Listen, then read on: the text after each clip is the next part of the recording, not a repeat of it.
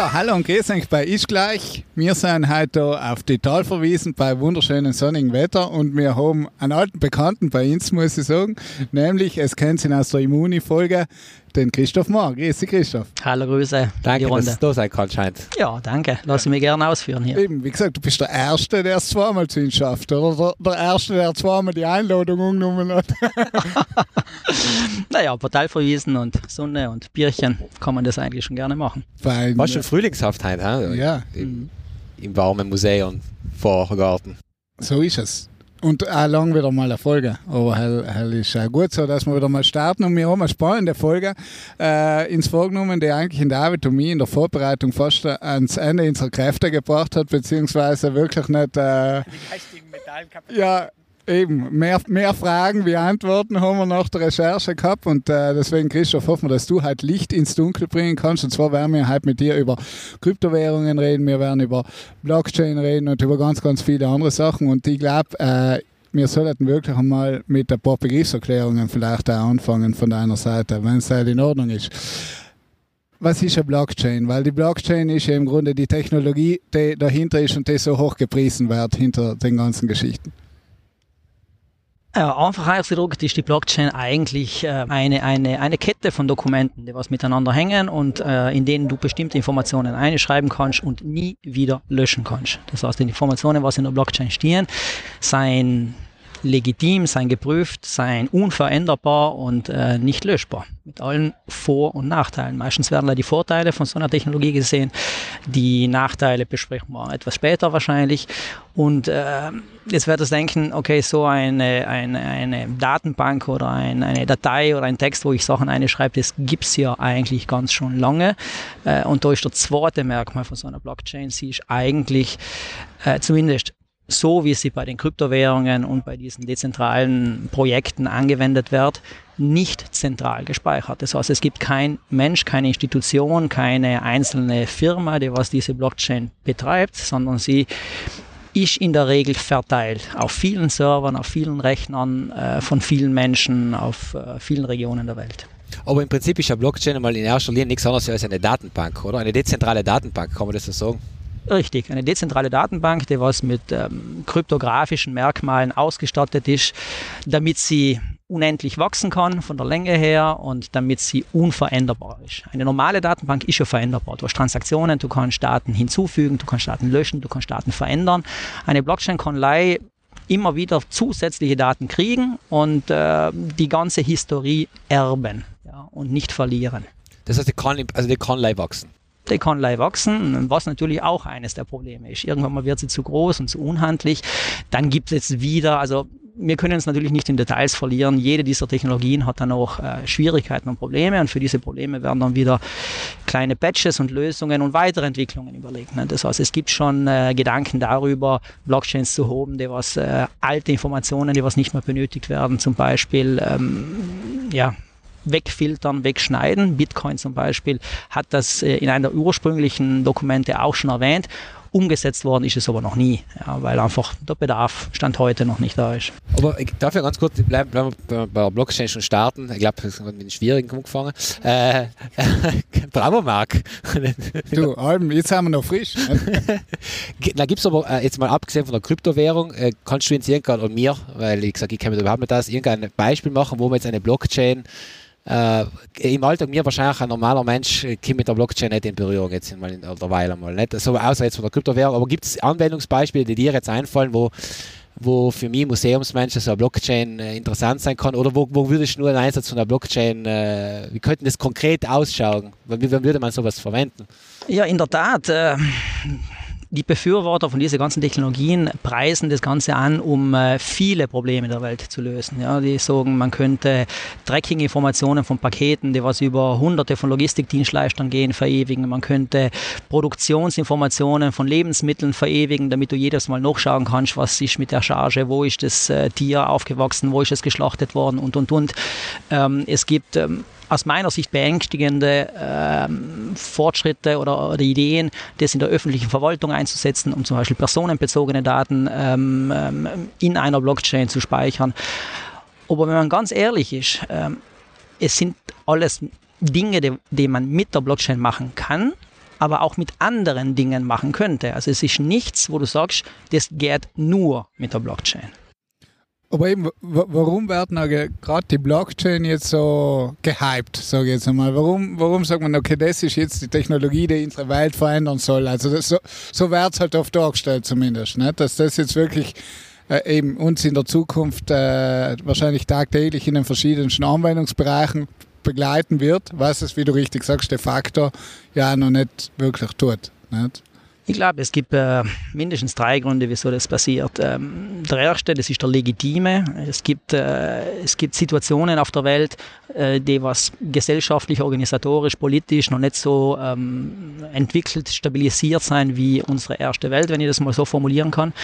Und dort ist äh, die Vorstellung der, der Befürworter der Blockchain, dass man mit äh, solchen Technologien sehr schnell und problemlos diese organisatorischen Defizite einfach überspringen könnte. Ja, ich brauche kein gut funktionierendes äh, zentrales äh, Impfregister zu haben, wenn ich das äh, mit fünf Informatikern und 20 verteilten Computern irgendwie auch hinkriegen kann. Das ist durchaus legitim. Also können wir darüber reden, ob das jetzt äh, da gibt es äh, äh, in, in, in Afrika zum Beispiel Projekte von einigen äh, Blockchain- oder Kryptobetreibern, ähm, die aus durchaus interessant sind. Aber das ist nur ein Aspekt. Es gibt noch zwei, mindestens zwei andere. Ich sage mal politisch betrachtet, ähm, Politiker brauchen immer mal wieder was Neues, um sich zu profilieren. Und es gibt einfach äh, einen, einen Druck, einen gesellschaftlichen oder auch medialen Druck, dass das jetzt die neue Sau ist, die was durchs Dorf getrieben wird und äh, viele Politiker springen darauf auf. Ja. Techniker sind da durchaus äh, kritischer manchmal. Und der dritte Aspekt, das ist eigentlich der, der für mich sorgvollste oder, oder gefährlichste Aspekt ist, dass die Blockchain ähm, sehr eng mit den Kryptotechnologien oder mit den Krypto-Coin-Technologien verwoben ist. In den Krypto-Coin-Technologien ist ein sehr, sehr hoher spekulativer Anteil drin und das heißt, äh, jede Werbung für die Blockchain ist indirekt auch eine Werbung für die Coins, die was dahinter sein und könnte dazu führen, dass jemand, der was sonst niemals auf die Idee kommen würde, einen Bitcoin oder einen Ether zu kaufen, das auch tut, weil er plötzlich ähm, in den Medien Medien immer wieder mal Berichte über die Blockchain findet und das als Parallele zieht. Ja. Also die Theorie wäre ja eigentlich, die Blockchain einfach nur ein technologisches Hilfsinstrument, das für verschiedene Sachen einsetzbar wäre, aber so wie es erwachsen und gewachsen ist, ist es eigentlich verwoben mit der ganzen Kryptowährungsgeschichte. Ist das, oder was, was kam, ist es ein Henne-Ei-Problem oder was ist zuerst gekommen? Blockchain, die Blockchain gibt es ja eigentlich seit 30 Jahren. Ja, es ist wirklich ein, ein wenn man das einfach ausgedrückt, äh, ist das eine verkettete Liste mit ähm, kryptografische Verkettung zwischen einem Block und dem nächsten, wurde für sogenannte immutable Logs, also nicht veränderbare Logs in, in IT-Systeme verwendet. Ähm, die Crypto-Coin-Technologie hat das gebraucht, um eine dezentrale Datenbank zu schaffen, weil man wollte eben, äh, aber wir haben den ganzen Teil übersprungen, ne? wir sind jetzt mit der Blockchain drin. Man wollte keine zentrale Instanz haben, deswegen hat man sowas gebraucht und hat diesen Begriff der Blockchain erst richtig ähm, in den Vordergrund gebracht. Deswegen glauben jetzt alle Leute, das ist äh, verwoben und das haben die äh, Bitcoin- oder, oder Crypto-Coin-Experten entwickelt. Die Grundtechnologie dahinter ist, ist eigentlich nichts Neues. Vielleicht, dass wir doch schon anfangen mit der ganzen Bitcoin-Geschichte, weil ich glaube, ich ein bisschen nachvollziehbar, nicht? Äh, und dann, und dass wir jetzt da dann äh, nochmal zu, äh, anhangeln äh, zu der, zu, zur Blockchain. Nicht? Also eben, vielleicht waren wir mit dem Bitcoin äh, Kryptowährungen. Äh, bekannt ist ist Bitcoin. Es gibt aber viele andere, was ich jetzt dann auch noch sagen. Nicht? Aber du hast uns ja das White Paper geschickt, dass wir versucht haben zu lesen und versucht haben zu verstehen. Aber ich glaube, wir sind da recht schnell an die Grenzen gekommen. Ähm, vielleicht kannst du jetzt eine kurze äh, Einführung machen, rein historisch, wie es überhaupt zu der ganzen Idee Bit, äh, Kryptowährung, Bitcoin ist. Weil das ja, hast du mir ja zumindest schon auf WhatsApp so ein bisschen im Vorfeld geschrieben, eine ganz spannende Geschichte gewesen.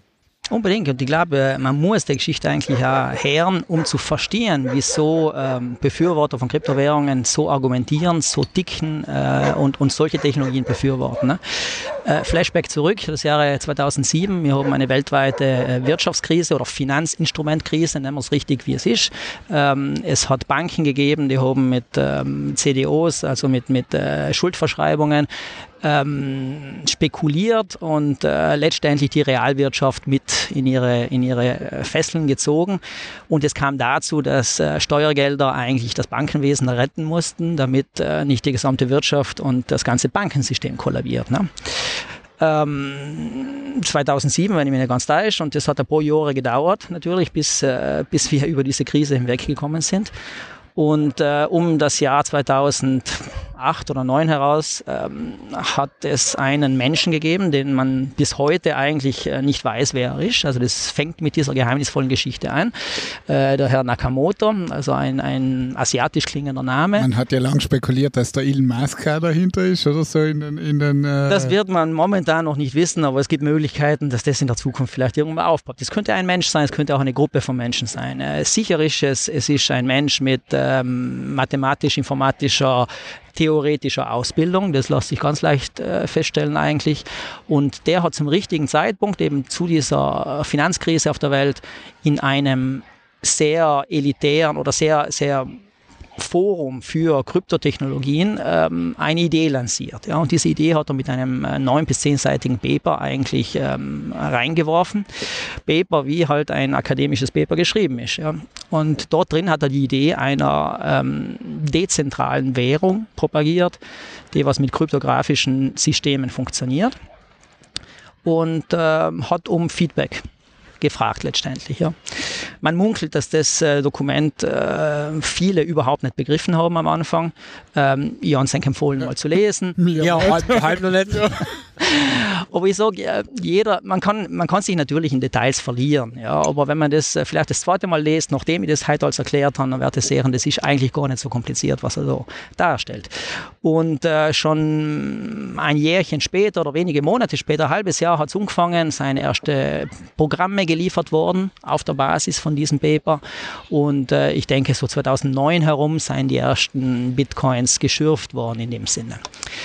Und äh, was hat der Herr Nakamoto eigentlich dann äh, erklärt oder was hat er bauen wollen? Das ist ja extrem visionär gewesen. Er äh, hat gesagt, die Banken sind böse, haben wir gesehen, äh, Finanzkrise, die machen Dummheiten. Es wäre cool, wenn wir ähm, nicht ein Papiergeld hätten, irgendeinen Dollar in der Hand, den was nur eine Zentralbank ausgibt und über die äh, Commerzbanken weiter verteilt bis auf meinen Gehaltszettel. Es wäre cool, wenn wir ein eigenes Geld schöpfen, äh, das nur wir, also wir ist natürlich eine Gruppe von technologiebegeisterten Menschen äh, und aber dezentral, eben nicht eine, eine Sammelstelle, zentralistisch, sondern also auf, aufgeteilt auf verschiedene Server oder Orte der Erde wahrscheinlich. Perfekt, genau. Also es gibt keine zentrale, seine Idee war, ich will keine zentrale Organisation haben, sondern äh, ich möchte, dass das Geld dezentral entsteht, dezentral gesichert wird, verwaltet wird und äh, ausgegeben werden kann. Ja. Und um das zu erreichen, äh, ist er einfach einen Schritt zurückgegangen und hat das Problem ganz theoretisch betrachtet. Und äh, was muss ich tun, um so ein solches Problem praktisch zu lösen. Das erste Mal ist, äh, ich muss meinen Geldschein ersetzen. Der Geldschein heute, wenn ich in der Hand habe, hat eine Seriennummer drauf, eine Unterschrift von Mario Draghi und Hologramm und, und diese ganzen Sachen. Das führt dazu, dass mir drei glauben, die 50 Euro seien echt, die kann ich nehmen. Ne? Ähm, das lässt sich mit der Technologie eigentlich mit der Kryptographie lösen. Das heißt, äh, sein Vorschlag war zu sagen, okay, wir haben einfach, ähm, ja, jetzt muss ich eine Klammer aufmachen wir sind ja nicht jeder hat mein Alter hier, aber zum Beispiel als ich, als ich 18 oder 19 Jahre alt war, konnte man durch Europa nicht reisen und sein Bankkartel in irgendeinem Automat reinstecken und Geld ziehen. Man hat entweder EC-Schecks gehabt oder eine ganz tolle Geschichte, was man gehabt hat, war äh, ein Postsparbuch. Vielleicht haben das die Leute gekannt.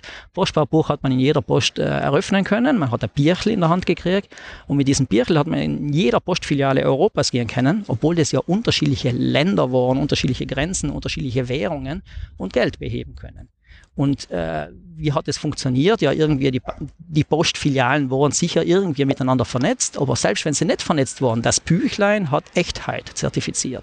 Und jede Transaktion ist auf dem Büchlein vermerkt gewesen. Das heißt, meine erste Einzahlung über 500.000 Lire war drauf. Und wenn in Portugal dann auch äh, 100.000 Lire oder den Gegenwert abgezogen haben, dann wurde das draufgeschrieben und die neue Summe draufgeschrieben.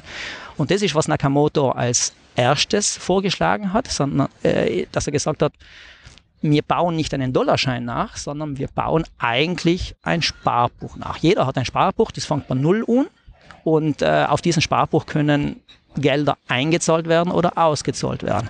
Und solange ich eindeutig jede Transaktion erfasse und keine löschen kann, und immer beweisen kann, von wo ist das Geld gekommen und wo ist es hingegangen, ist das äquivalent mit einem Geldschein. Weil wenn du zu mir kommst und du mir einen Bitcoin zahlen willst, dann musst du beweisen auf deinem Sparbuch, dass ein Bitcoin drin ist. Und letztendlich kannst du es nur dadurch beweisen, dass ich komplett nachschauen kann, wo ist das erste Bitcoin in dein Sparbuch reingekommen. Aber heißt das, ich sehe äh, auf dieser Liste äh, für jeden Bitcoin im Prinzip in, in, Vorgäng, in vorherigen Besitzer, das kann ich also also ich, ich weiß beim Geld, Äquivalent Geldschein, ich sehe, jede Person kann ja weiß, wer das schon mal in der Hand gehabt hat praktisch. Das ist richtig. Äh, die Leute glauben, Bitcoins seien anonym. Äh, das Gegenteil ist davon. Also im Prinzip äh, ist jedes dieser Sparbücher, also wir drei haben jeweils eine, einen, eine Wallet, also eine Brieftasche. Wir können auch mehrere davon haben, aber sagen wir, wir haben eine. Jeder kann in dieser Wallet nachschauen und kann sehen, welche Transaktionen seien mit dieser Wallet gemacht worden. Wie viel Geld ist von wem reingekommen und wo ist das Geld hin. Jetzt muss man aufpassen, von wem heißt aber nicht die Person, sondern heißt wiederum nur eine andere Wallet. Das heißt, solange ich es schaffe, meine Wallets geheim zu halten, also die Verbindung von dieser Wallet-ID mit meiner Person nicht zu veröffentlichen, weiß keiner, dass ich das bin. Ja. Mhm. Aber äh, letztendlich ist es die völlige Transparenz. Du kannst die Genese eines jeden Bitcoins bis zum Anfang aller Zeiten zurückschauen. Also es war das erste Problem, was er gelöst hat, dass er gesagt hat, ähm, wir haben gar keine Geldscheine, sondern wir schreiben nur auf Sparbüchern rein, wer ein Geld verdient hat, egal wie auch immer. Und wir verfolgen dieses Geld egal wo es ausgegeben wird. Selbst wenn es aufgeteilt wird. Ein Bitcoin kann bis auf 18 Nachkommastellen aufgeteilt worden, ganz kleine Einheiten. Kann ich allem schauen. Habe einen Bitcoin gehabt und den halben an den Markt gegeben und der Markt hat mit den halben wieder ein Brötchen bezahlt und was auch immer. Ähm, wie funktioniert diese, diese Übertragung des Bitcoins mit ganz klassischer Kryptographie? Die gibt es schon äh, jahrzehntelang. Ich signiere eine Transaktion. Ich kann eine Transaktion mit meinem privaten Key signieren und ich schicke diese Transaktion auf eine Wallet, der was vereinfacht ausgedrückt auch wieder ein Public Key, also ein, ein öffentlicher Schlüssel vom Markt ist. Soweit, so gut. Also ist wirklich nichts Revolutionäres. Ja. Ähm, der zweite Schritt, den was äh, Nakamoto gemacht hat, war zu sagen, ähm, ich will aber, also wo speichern wir diese, diese Sparbücher? Ja, die Post hatte irgendwo auf einem zentralen Server letztendlich oder halt physisch und das wollte er nicht. Das heißt, er hat gesagt, wir möchten diese Sparbücher auf der ganzen Welt verteilt haben. Und da kommt jetzt wirklich diese Blockchain zum, äh, zum Zuge, was eine verteilte Datenbank ist. Also stellt euch das einfach so vor, wenn irgendeiner von uns Lust hätte, da mitzumachen, dann nimmt er einen Computer, installiert eine Software, stöpselt die ans Internet an, dann dauert es zwei, drei Tage, bis wir uns die 300 Gigabytes an der bisherigen Blockchain, also alles, was die letzten äh, 13 Jahre passiert ist, ist auf 300 Gigabyte Daten äh, runterzuladen. Und ab dann haben wir eine Kopie der ganzen Geschichte. Und die Kopie haben nicht nur mir, sondern nochmal 20, 30, 40.000 andere Computer auch. Ja, das heißt, wenn mir was passiert, mein Computer wird hin oder was auch immer, gibt es ja allem noch 39.000, die was weitermachen. Soweit auch gut. Und jetzt kommt ein ganz großes Problem. Ja. Ähm, wenn ich jetzt eine neue Transaktion auf diesem Sparbuch schreiben will, dann müssen das ja im Prinzip 40.000 Leute niederschreiben. Ja. Und äh, wenn einer das nicht tut, oder zehn das nicht tun, oder 100 oder 1000 oder, oder, oder 50.000 Leute das nicht tun, dann habe ich dir das Geld zwar gegeben, du glaubst, du kriegst es in Kürze, aber letztendlich steht es nirgendwo drauf dann auch. Ne? Und auch das hat Nakamoto einfach mit einer theoretischen äh, Überlegung gelöst und da geht es in Richtung Spieletheorie. Das heißt, äh, du spielst gern äh, Brettspiele. Ähm, bei Brettspielen gibt es ja auch Regeln, ja, und manchmal gibt es einen Schiedsrichter, aber manchmal gibt es auch keinen Schiedsrichter. Das heißt, die, die Spieler untereinander befolgen eigentlich alle diese Regeln und die Regeln sind so gemacht, dass ich ein Interesse habe, sie zu befolgen. Wenn ich es nicht tue, dann scheide ich irgendwo aus dem Spiel raus oder was auch immer. Und er hat, ähm, es, gibt, es gibt verschiedene Regeln, mit denen man das Problem lösen kann, dass 40.000 Leute gleichzeitig eine Sache angehen aber alle am Ende das gleiche Ergebnis haben müssen. Und da kommen wir zum, ähm, ja, ganz konkret, das sogenannte Proof of Work. Das heißt, das, worüber alle Leute heute sagen, Bitcoin ist ja böse, weil wir verbrauchen ganz viel Energie. Ja. Ähm, wieso ist das so? Ähm, Nakamoto hat sich überlegt und gesagt, okay, jetzt hören 40.000 Computer auf der Welt auf neue Transaktionen und müssen diese auf einen neuen Zettel schreiben. Dieser neue Zettel beinhaltet dann die letzten 2000 Transaktionen und wird mit den vorherigen Zettel verknüpft und irgendwann mal mit den zukünftigen Zettel verknüpft. Ja. Und wie verhindere ich jetzt, dass ähm, irgendein ein Bösewicht fünf Transaktionen eben nicht reinschreibt? Äh, wichtig ist erst einmal, jeder sollte die Möglichkeit haben, alle Transaktionen zu hören. Aber es ist nicht so. Also natürlich können auch Transaktionen ausfallen und nicht jeder kriegt das mit, aber in Summe kriegen es die meisten mit. Und jetzt kriegt jeder eine Aufgabe zu lösen. Das ist der Punkt. Das heißt, bevor ich diese Transaktionen auf den neuen Zettel draufschreiben kann, muss ich eine ganz komplizierte Aufgabe lösen, die das System vorgibt. Und diese Aufgabe wird auch, das war das Geniale von Nakamoto, mit Jahr zu Jahr schwieriger. Weil der Nakamoto wusste, dass alle 18 Monate, das ist das Gesetz von Moore, die Computer eigentlich doppelt so schnell werden.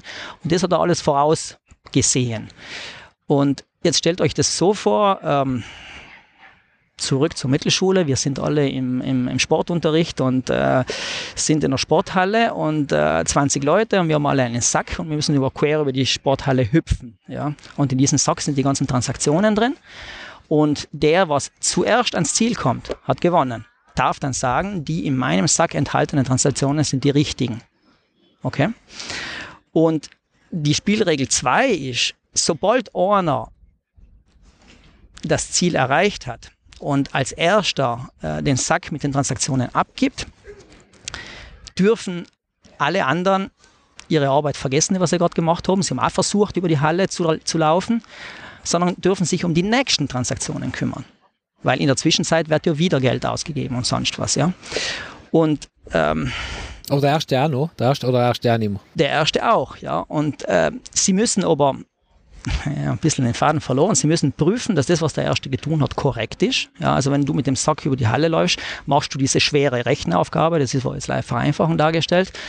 Und der Erste sagt, ich bin's. Veröffentlicht den Zettel Papier, den was er da ähm, äh, errechnet hat. Alle anderen, die was das hören, kontrollieren, ob, er, ob das stimmt, was er getan hat. Und wenn das stimmt, müssen sie sich eingestehen, ich war langsamer. Ja, aber wenn, aber Entschuldigung, wenn jetzt der zweite oder drittplatzierte, wenn der irgendeine Transaktion mit sich schleppen, die der erste noch gar nicht weiß, was, was ist ja genau das Problem. Nicht? Also wenn, wenn, ich, wenn wir eine Transaktion gemacht haben, wo der erstplatzierte hat der aber nicht in seinem Sack drinnen, dann habe ich ein Problem. Oder? Nein, hast du nicht ein Problem, weil die Transaktionen seien in einem Sie, sie, schweben in den, in den Eingangsbereich dieser, dieser, dieses Problems ein und der erste hat sich von 200 bedient. Er hat einfach diese 200 genommen. Die sind sortiert und wenn er eine ausgelassen hat, dann bleibt es in dem Pool drin. Dann wird es beim nächsten Mal, beim nächsten Block diese Transaktion aufgenommen. Also es ist nicht so schlimm, dass er jetzt eine Transaktion eventuell nicht gehört hat oder, oder äh, gemacht hat. Wichtig ist, er ist der Erste gewesen, was sagt, ihr habt meine Fleißaufgabe fertig gekriegt. Alle anderen sind mittendrin beim Berechnen ihrer Fleißaufgabe und hören sofort auf. Sie prüfen, dass seine Fleißaufgabe stimmt, die was er getan hat. Das Prüfen ist viel schneller als die Aufgabe selber machen. Ja, also wirklich um, um gigantische Zehnerpotenzen schneller. Darf ich die Leihe ganz kurz unterbrechen?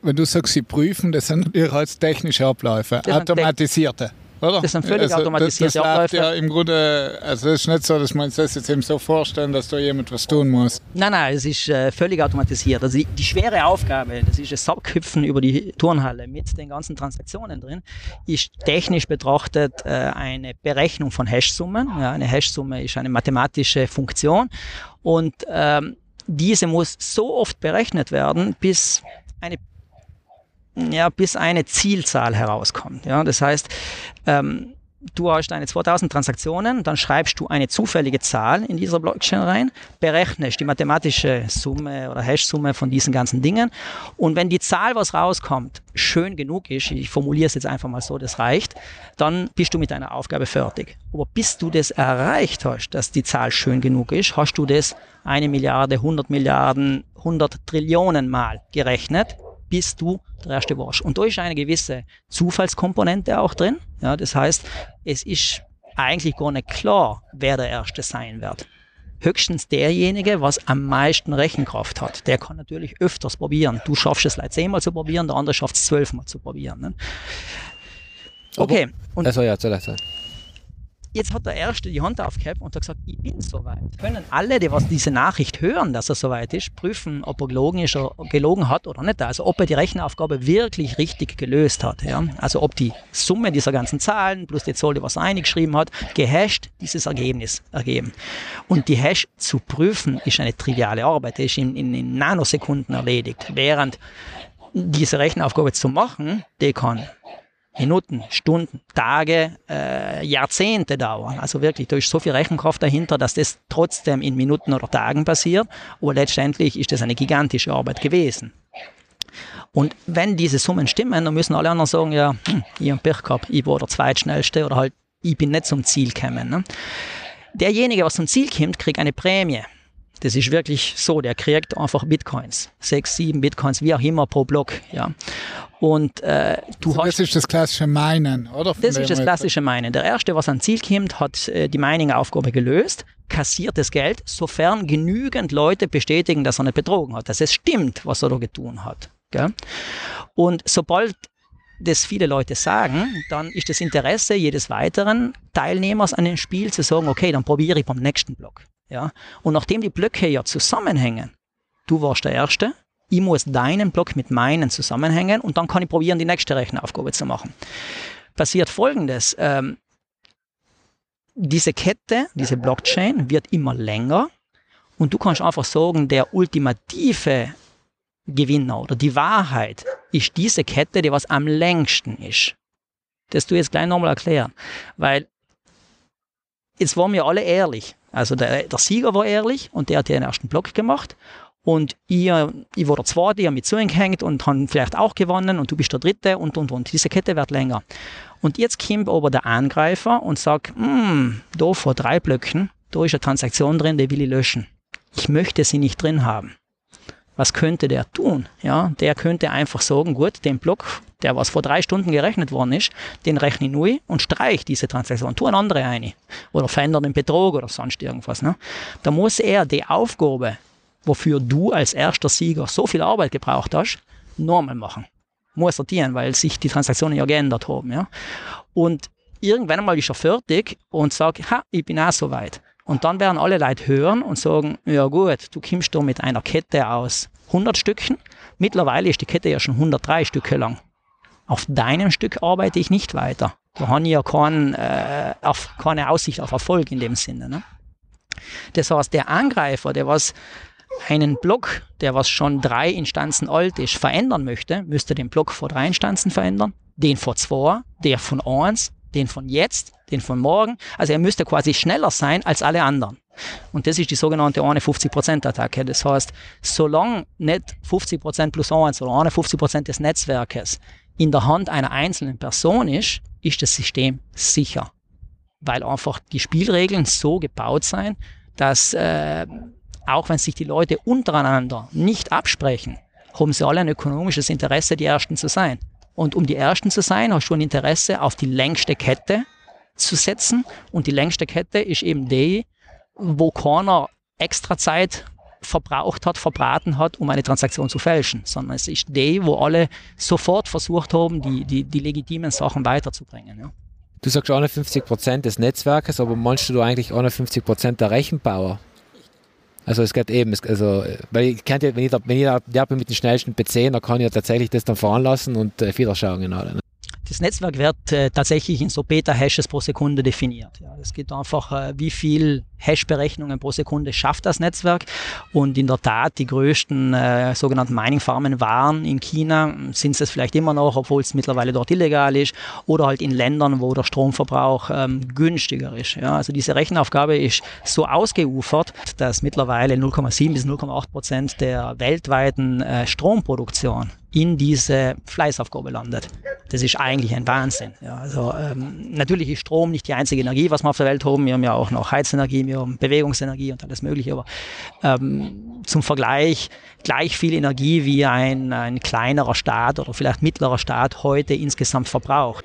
Aber bewirkt es dann nicht letztlich, dass das Netzwerk dann dadurch wieder in die Hände von einigen wenigen kommt, weil eben die Rechenbauer dann in die, das haben, was sich auch leisten können und die Ressourcen haben, nicht nur die finanziellen, sondern auch die Stromressourcen, um so einen, äh, eine Rechenbauer überhaupt zu betreiben. Also eigentlich kommt man wieder zurück auf die, das Problem einer Zentralbank, wenn man dann will. Nicht? Das ist richtig, aber die 51 Prozent in einer Hand ist äh, momentan nicht erreicht worden. Das ist sicher nicht erreicht worden und es ist ja gleichzeitig ein ökonomisches Argument. Also ich, ich verdiene ja was daran, meine Fleißaufgabe zu machen und diese Blöcke zu zertifizieren und zu generieren. Und habe ja selber, wenn ich jetzt äh, der Betreiber von einer solchen Mining-Farm bin, habe ich wahrscheinlich wenig Interesse, die 50 Euro vom Markt Transaktion zu entfernen, weil ich verdiene mehr beim Produzieren dieser Blöcke. Der Bitcoin ist ja mittlerweile äh, sehr viel wert, zumindest virtuell betrachtet sehr viel wert. Und äh, sie hätten momentan wahrscheinlich auch wenig Interesse, ihre Energien und ihr investiertes Kapital dafür aufzuwenden, irgendwelche Transaktionenrückgänge zu machen. Selbst wenn es dort um Millionen gehen würde. Äh, sie verdienen mehr bei der Produktion solcher Blöcke. Und ich glaube nicht, dass 51 Prozent in einer Hand sind. Vielleicht sind einmal 20 Prozent, 30 Prozent in einem Pool geschaffen, ja, aber dann gibt es einen konkurrierenden Pool. Und das, das wird auch beobachtet, das wird auch geprüft vielleicht, vielleicht noch mal zurückzukommen. Also jetzt, jetzt haben wir mal verstanden, wie das Meinen funktioniert. Ne? Ich habe es nicht verstanden. Okay. Na, die, äh, die Frage ist, weil was ich eben gelesen habe, ist, es gibt äh, eine maximale, äh, was, was mir nicht so klar ist, woher kommen die Blöcke? Die, die, die kommen mehr oder weniger aus dem aus dem Nix, beziehungsweise es, es, es äh, gibt eine Maximalanzahl an Blöcke, soweit ich weiß. Äh, das ist äh, eine gute Frage, aber Maximalanzahl an Blöcken gibt es nicht, weil, wie gesagt, in den Blöcken ist ja, sind die Sparbücher drin und auf den Sparbüchern können ja beliebig viele Transaktionen geschrieben werden. Das heißt, jedes Mal, wenn nochmal neue Transaktionen kommen, brauche ich wieder einen neuen Block, um das niederzuschreiben. Die werden bis in alle Ewigkeiten weiter wachsen. Wo kämen die her? Der erste Block ist tatsächlich aus dem Nichts gekommen. Den hat der Herr Nakamoto 2000 acht, neun, wie auch immer publiziert. Ich glaube, der hat auch als, als ähm, kleinen Scherz äh, einen Text rein platziert, der was auf die damalige Finanzkrise hingewiesen hat. Ja. Und der zweite Block verweist auf den ersten Block. Der dritte Block verweist auf den zweiten Block und damit auf den ersten. Der vierte auf den dritten, auf den zweiten, auf den ersten und so weiter und so fort. Das heißt, ich kann keinen Block jemals entfernen aus dieser Liste. Und äh, für das Meinen von äh, solchen Blöcken gibt es äh, Prämien. Und diese Prämien kriegen gemein, also der erste, was es geschafft hat, den Block äh, zusammenzustellen. Und auch das ist im Algorithmus fest verdrahtet, dass mit Größenordnung 22 Millionen Bitcoins, Pi mal Daumen bitte, also die Zahl exakt weiß ich nicht, äh, nimmer, werden keine neuen Bitcoins mehr geschürft. Ab dann trägt sich das System durch Transaktionsgebühren. Also wenn ich eine auch jetzt schon, wenn ich eine Transaktion in, in einem Bitcoin-Netzwerk durchführen will, muss ich Transaktionsgebühren zahlen. Ja, und in anderen Netzwerken noch viel stärker. Also ähm, ist die Anzahl von Bitcoins fest definiert, wird nie mehr als diese 22 Millionen sein, aber die die Transaktionen sollen ja weiterlaufen. Also man möchte ja, dass diese Wirtschaft weiter funktioniert. Äh, eine Besonderheit von Bitcoin eben ist, dass sozusagen diese Bremse drinnen ist, dieser Stopp und danach seien eben so und so viele Bitcoins, eben diese 22 Millionen, von denen du gesprochen hast. Aber eben bei vielen anderen Kryptowährungen gibt es den Stopp nicht. Bei einigen schon, aber bei an, einigen anderen nicht.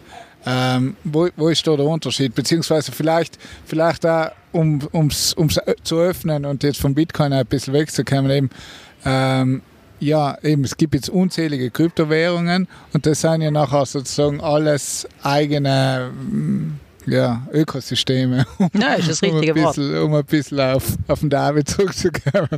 Bitcoin war einfach der erste. Die Leute haben dann einige Monate, eine Jahre beobachtet und dann hat es angefangen, äh, weitere Kryptowährungen zu geben. Manche zum Scherz, manche aber ernsthaft. Und es gibt manche, die was viel, viel weiterentwickelt sein als Bitcoin, die was viel mehr können. Das, darüber sollte man später durchaus auch reden. Ne? Ähm, Zurück zur Weltwirtschaftskrise. Äh, es war ja böse, was da passiert ist. Die Banken seien äh, unser Gegner und die Philosophie dahinter von den Menschen war wirklich, äh, wir mögen keine Banken mehr, wir mögen keinen Zentralstaat, wir wollen unsere eigene Währung schöpfen und wir möchten auch keine Inflation haben, weil Inflation ist böse, Geldschöpfung ist böse. Das ist einfach die Narration, das Narrativ, was damals dahinter war. Und äh, das hat Nakamoto einfach definiert. Das ist im Algorithmus drin, das hört dann auf. Damit ist Bitcoin äh, inhärent deflationär, ja, mit allem dem, was das volkswirtschaftlich bedeutet. Also wer Bitcoins hat, hat ein Vermögen. Wer Bitcoins äh, erwerben muss, äh, muss bluten eigentlich. Ja. Und äh, Bitcoin wird per Definition immer mehr wert während unsere normale Wertung per Definition, wenn wir eine Inflation von zwei bis vier Prozent haben, immer weniger wert wird. Ne? Dafür können wir es uns schaffen, äh, Waren und Güter zu kaufen. Und äh, bei einer deflationären Währung wird es äh, problematisch, wenn ich die Währung nicht besitze. Andere äh, Kryptowährungen, die was später gekommen sind, haben ebenfalls eine solche Sperre eingebaut, andere wiederum nicht. Ich glaube, die zweite bekannteste ist äh, Ether oder das Ethereum-Netzwerk. Das unterscheidet sich vom Bitcoin-Netzwerk durch sehr, sehr viele äh, Unterschiede. Aber die Grundkonzepte hat es zunächst mal gleich gehabt. Die Blockchain, den Proof of Work, um, um solche Blöcke zu definieren, ähm, diesen, diesen Ertrag, den ich habe, wenn ich einen neuen Block äh, schaffe, um die Spielregeln zu machen, ähm, hat aber eigentlich keine Sperre bei der Anzahl von Ether, die was jemals geschöpft werden können. Ähm, dieses Proof of Work, wenn wir auf das kurz zurückkommen, das ist ja hoch umstritten. Wir haben gesagt, wie viel Energie das eigentlich braucht. Das ist ja nicht das einzige Möglichkeit, um konkurrierende Menschen, also 20.000, 40.000 Computer, um zu definieren, dass einer von denen der Sieger ist. Man kann sagen, wer am bravsten seine Aufgabe gemacht hat und diese Aufgabe ist so schwer, dass sie keiner im Nachhinein noch simulieren kann und hinterherlaufen kann aber es ist einfach extrem ineffizient. Also ich verbrate einfach äh, gigantische Mengen an Energie, um einen Zettel zu Papier zu schaffen. Und das führt dazu, dass Bitcoin heutzutage durch diese gigantische Rechneraufgabe auch sehr ineffizient ist. Das heißt, er schafft ein paar Transaktionen pro Sekunde. Also man kann nicht ernsthaft sagen, das ist eine Währung, mit der auf der ganzen Welt äh, alle Banküberweisungen gemanagt werden könnten. Ja. Ethereum hat auch äh, mit einem Proof of Work begonnen und ist aktuell noch auf einem Proof of Work. Das neue Thema, das seit einigen Jahren äh, in den Vordergrund gekommen ist, weil man ja auch ökologisch denken und, und diese ganze Energie nicht äh, haben will, ist das sogenannte Proof of Stake. Das heißt, ich definiere eine Spielregel, die was anders ist. Ja, und äh, vereinfacht ausgedrückt. Cardano zum Beispiel, oder? Cardano, ADA, ja, war sicher einer der ersten, vielleicht sogar der erste, das, das wüsste ich gar nicht. Ethereum will dieses Jahr auf Proof of Stake wechseln. Ethereum will das aber schon seit zwei Jahren oder seit drei Jahren darauf wechseln, also immer mit Vorsicht genießen.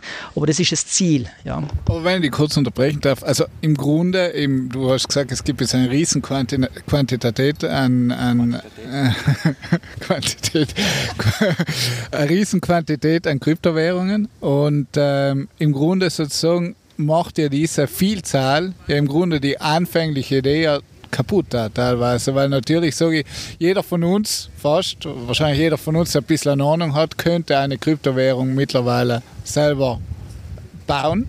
Und, und je mehr es Kryptowährungen gibt, umso, umso ähm, ja, geringer wird ja eigentlich die, die Legitimation von seiner Kryptowährung. Also wenn wir sagen, dass wir okay, äh, jetzt wirklich weltweit Bitcoin verwenden, ist eine Sache, aber wenn wir jetzt x tausend Währungen haben, dann wird das noch verkompliziert sich das ja. Und im Grunde diese Vielzahl, die unterscheidet sich ja eben dann nur an der Anwendung. Eben, dass die eine ist halt schneller, eben ist, ist anwendungsfähiger für, für mehr Transaktionen. Die andere hat das Ziel, flächendeckend irgendwelche, eben wenn man Helios denken, die Antennen und, äh, und, und ein flächendeckendes Netzwerk, also sozusagen Raum und Krypto zu, zu, zu verbinden und so weiter und so fort. Und das Ganze macht ja nachher eigentlich eben, äh, ja, das, das, das macht das Ganze ja unsinnig am Ende. Ist eine kritische Stimme, ähm, die was auch nicht jeder so sehen würde. Natürlich, diese ganzen Kryptosysteme, Kryptowährungssysteme sind immer schon äh, veröffentlicht worden. Das heißt, der Source Code war verfügbar. Der musste auch verfügbar sein. Da müssen ja freiwillig auf der ganzen Welt mitmachen. Und ich möchte auch die Leistung nicht, äh, nicht, äh, nicht abreden. Also wenn Nakamoto das visionär gesehen hat, ja, äh, hätten damals Skeptiker wie du und ich sagen können, das ist ja Blödsinn. Nicht? Und, und das kann ja jeder kopieren und hin und her. Trotzdem gibt es heute eine Armee an, an, an Menschen, die was bei dieser Geschichte mitmachen. Es gibt äh, Firmen, äh, Netzwerke, die was entstanden sein. Es gibt Forschungsprojekte, es gibt, äh, es gibt reale Anwendungen dieser Technologien und es gibt irgendwas in der Größenordnung von 800 Milliarden Dollar, was momentan äh, das Umlaufvolumen der Bitcoins oder 400 Milliarden Dollar das Umlaufvolumen von, von Ethereum ist. Von den 16.000 anderen Währungen sind 99,99 Prozent ,99 einfach nur Müll. Das machen Leute, um zu spielen. Äh, Dogecoin, um eins zu nennen, ist einfach ein Klon von, von, von Bitcoin, der was in zwei, drei, vier Stunden zusammengehackt worden ist. Aber wegen irgendeines anderen Menschen, den Elon Musk, plötzlich in den Vordergrund kommen ist. Das ist hochspekulatives Zeug und einfach nur Spielerei. Ne? Äh, aber die Visionäre hinter diesen Technologien äh, mag es geben. Der Großteil ist nach meiner persönlichen, subjektiven und sicher äh, von vielen Leuten jetzt gehassten Meinung reine spekulative äh, Masse an Menschen, die was dahinter kommen. Aber einige Visionäre gibt es und die äh, entwickeln Kryptowährungen tatsächlich auch weiter und bauen neue Konzepte ein. Zum Beispiel dieser Wechsel von Proof of äh, Work auf Proof of Stake, der was äh, ökologisch extrem wertvoll ist. Ich werde plötzlich dann auch nimmer umsonst Rechenkraft vergeuden, um, um irgendwelche Blöcke zu erzeugen. Äh, und nicht nur das, der Gedanke von der, von der Blockchain und von den Anwendungsmöglichkeiten von der Blockchain wird weitergebracht. Also Nakamoto, Bitcoin war eigentlich nur eine Währung. Fertig. Ne? Die neuen Blockchains ähm, gehen noch viele, viele Schritte weiter. Die Währung ist da eigentlich nur ein Element, damit man beginnt und damit man ein Zahlungsmittel hat und, und, und. Aber heutzutage gibt es äh, Blockchains wie Cardano oder Ethereum, wo ähm, auch sogenannte Smart Contracts, also Verträge abgespeichert werden können. Und diese Verträge haben das Merkmal, äh, immer nach den Visionären dieser Technologie, dass sie sich von alleine reglementieren, dass sie sich von alleine ausführen. Jetzt äh, werden die meisten überhaupt nichts damit beginnen, äh, umfangen können. Jetzt versuche ich ein Beispiel zu machen, was greifbar ist. Wenn ich heute einen Kredit irgendwo auf der Bank aufnehme, dann unterschreibe ich dort einen Vertrag und es ist sichergestellt, dass mir jemand das Geld gibt und dass ich jeden Monat meine Zinsen zahlen kann. Ja? Oder eine Versicherung ist ähnlich. Ich zahle ein Geld ein und wenn etwas passiert, dann zahlt mir die Versicherung aus. Theoretisch kann ich einen solchen Vertrag in, in, in einer solchen Blockchain mit einer eigenen Programmiersprache, die was innerhalb dieser Blockchain funktioniert, abspeichern und der wird auch automatisch ausgeführt. Das heißt, die Versicherung kann nicht sagen, ich zahle jetzt nicht, weil, sondern wenn der Fall eintritt, dann wird ausgezahlt. Das entscheidet das Netzwerk, die Blockchain von alleine. Das ist äh, die Vision dieser technokratischen oder, oder technischen äh, Welt, die was eigentlich die Grundphilosophie von diesen ganzen Kryptowährungen ist. Ja. Wobei es eben auch viel automatisieren würde. Also du hast jetzt ja äh, eher äh, das Beispiel mit der Versicherung war jetzt eher so, dass für den End-User nachher fein ist, weil, weil eben die Versicherung zahlt dann, aber es wird ja grundsätzlich, gibt es ganz viele Anwendungsbereiche, oder, wo das dann, diese Smart Contracts dann einfach auch für ein Unternehmen zum Beispiel extrem eine Arbeitserleichterung sind, weil im Grunde das System nachher äh, diese Rechenleistung automatisch äh, übernimmt, oder? Ist das richtig so? Rechenleistung ist jetzt nicht der Vorteil, aber es ist einfach die, ähm es gibt keine Diskussion darüber, ob etwas so oder so ausgelegt wird, weil Code is Law. Das ist das Grundprinzip. Also der, der Programmcode wird ausgeführt, das ist ein endlicher Automat, das hat ein deterministisches Ergebnis und das Ergebnis ist Gesetz. Das ist gut schlecht. Also die Befürworter dieser Technologie, die sagen, das ist fantastisch. Code is Law. Ich muss sagen, als Europäer und, und äh, wenn ich einfach schaue, was wir heute haben, wir haben Gerichte, wir haben Verbraucherschutz, wir haben, äh, wir haben ein Rechtssystem, ja, das mehr oder weniger schlecht funktioniert manchmal, aber letztendlich, wenn dir was zustößt und du dich unfair behandelt fühlst, dann kannst du vor Gericht gehen und ein Richter wird am Ende des Rechtssystems entscheiden, ob das wirklich so war, äh, wie man dir unterstellen will oder nicht. In der Blockchain gibt es das nicht. Wenn der Contract in der Blockchain drin ist, dann führt er seine Dinge aus. Und logisch, im Idealfall tut er ja auch das Richtige. Ja, ähm, er, er zahlt die Versicherung aus, ähm, er kann einen Wechselkurs machen, auch typischer Fall. Ich könnte einen, einen Blockchain-Vertrag haben, der was äh, Euros in Dollars wechselt oder was auch immer. Aber Verträge sind Programme. Programme haben eine Eigenschaft, sie sind kompliziert und die zweite Eigenschaft ist, sie sind fehlerbehaftet. Ja, das heißt, Programme können Fehler haben. Und extrem viele dieser Verträge haben in den letzten fünf Jahren Fehler gehabt und mit diesen Fehlern haben es Hacker geschafft, an, an dein Bargeld zu kommen, an deine Bitcoins, an deine Ether, nein, Bitcoins nicht, an deine Ethers oder was auch immer. Und nach dem Prinzip Code is Law sind es keine Verbrecher, weil am Ende hat die Blockchain entschieden, dir diesen Betrag zu überweisen. Und das ist signiert und der Betrag ist auf dem Wallet des Angreifers. Das gehört ihnen. Da gibt es keine Instanz, was sagt, na, ähm, das ist ein Missbrauch gewesen oder was auch immer. Und wenn irgendwo auf einem Server in China oder in Guatemala oder in Äthiopien steht, dass dein Geld von deinem Wallet auf einem anderen Wallet gegangen ist und die Blockchain hat gesagt, ja, weil der Vertrag das so gesagt hat, dann ist das Geld weg. Ja. Sollen wir zu einem anderen Aspekt kommen, vielleicht? Äh, ich möchte leider noch eine Sache fragen, wegen der, wegen der äh, kann man noch ausschneiden, mit, mit leider noch mal interessieren, die Geschichte mit den mit der Bitcoins. Also es gibt eine limitierte Anzahl an Bitcoins, okay, das habe ich nicht verstanden, aber wo steht das geschrieben? Im Softwarecode, im ah, Programm. Im, im, Programm. Das heißt, die, die Bitcoins, was ausgezahlt werden aufgrund meiner Proof of äh, Work, ist praktisch limitiert. Die werden jetzt eh schon immer weniger. Nicht? Äh, die, Arbeit, die, die, die Arbeit wird immer schwieriger und der Reward ist immer geringer und halbiert sich immer. Also in den, in den Anfang, bei den ersten Blöcken waren keine Ahnung, Tausende von, von Bitcoins, die was pro Block ausgezahlt worden und dann ist immer halbiert, halbiert, halbiert, halbiert worden. Und ich bilde mir ein, dass wir jetzt bei 6,5 Bitcoins sind und irgendwann mal geht es halt infinitesimal gegen Null und dann wird nichts mehr äh, ausgezahlt. Äh, trotzdem wird es dann andere Möglichkeiten geben, wie Transaktionsgebühren, damit das Netzwerk weiterhin den Betrieb aufrechthalten kann. Ja. Und äh, nur eine andere Frage, was mich interessiert hat, so Ihnen so ein, steht ein Laptop, nicht? Rechenbauer praktisch nicht vorhanden, also nicht wirklich vorhanden, aber ist das dieses Proof of Work, äh, dass ich dann erst werden kann, ist, das, ist es nur sehr unwahrscheinlich? Also kann das passieren, dass mein Laptop plötzlich zufällig der Erste wird? Äh, oder ist es automatisch immer der, der den schnellsten PC hat? Oder die schnellste, schnellste Server Wie funktioniert das? Ist eine ganz, ganz das ist, das ist wie ein Lotto. Wenn du Lotto spielst, natürlich kannst du einen Zettel ausfüllen und sechs richtige haben und der Sieger sein.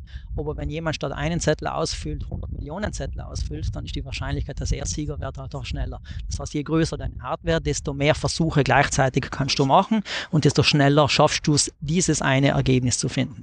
Aber ich möchte es mir noch deutlich jetzt sagen, Proof of Work ist Steinzeit. Ähm, ich gehe davon aus, dass es alle seriösen Kryptowährungen einfach nicht weiter verfolgen können. Das ist eine Schnapsidee von vornherein.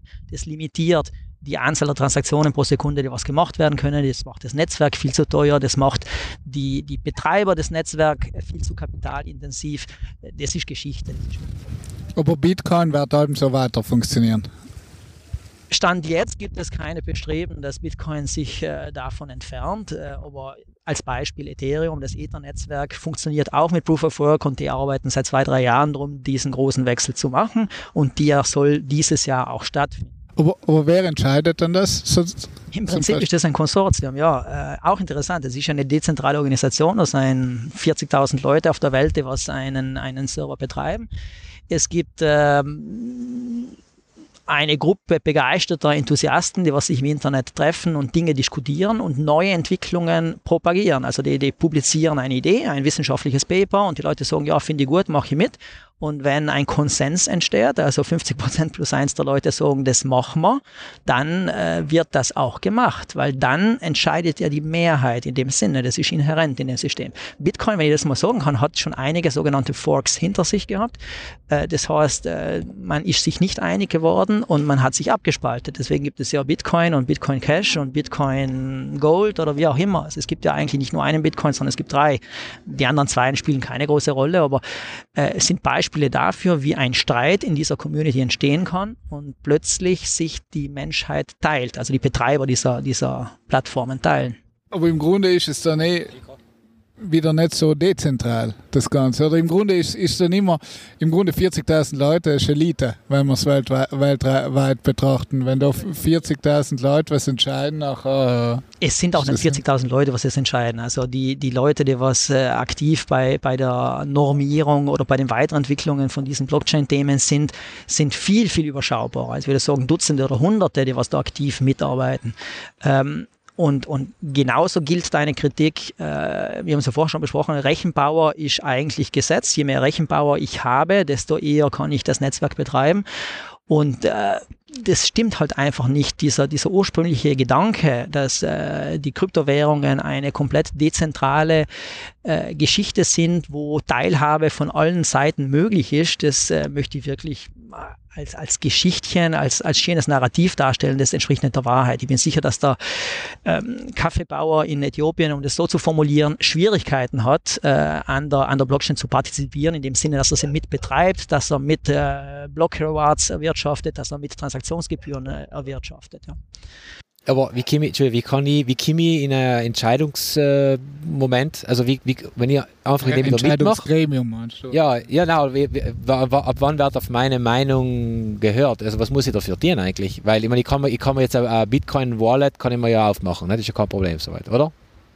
Jetzt äh, kommen wir in die philosophische Geschichte, aber das, das ist eine super Frage. Also wie das konkret jetzt bei Bitcoin und bei Ethereum und, und bei Cardano und so weiter geht, muss jeder in Ruhe selber nachlesen. Das sind alles im Prinzip ich sag mal, ein Verein, ein, ein lose gekoppelter Verein, der hat äh, seine Statuten und hat seine Spielregeln, wie das Internet auch selber. Ja, also es gibt im Internet das, das Konstrukt der RFC, das Request for Comments, und alle technologischen Protokolle der letzten 30 Jahre sind so entstanden, dass irgendein Wissenschaftler oder eine Gruppe von Wissenschaftlern auf der Welt ein RFC veröffentlicht hat, das im Internet reingetun hat und geschaut hat, Konsens dafür zu gewinnen. Und grob formuliert funktioniert das bei den, bei den ganzen Kryptowährungen auch so. Mag sein, dass es irgendwo ein Steuergremium gibt, mag sein, dass es Spielregeln gibt, wie abgestimmt wird. Das, das ist bei jedem äh, Kryptosystem eigentlich anders. Ne? Ja, und, Entschuldigung, wenn ich unterbrich, ganz viele Kryptos sind ja mittlerweile auch in, in der Hand von Unternehmen oder sind äh, ja von Unternehmen sozusagen gegründet worden. Also gerade, glaube ich, die ganz spekulativen Geschichten, eben, die du auch erwähnt hast, da sind ja oft jetzt auch Unternehmen dahinter, die haben gesagt, ich investiere in das.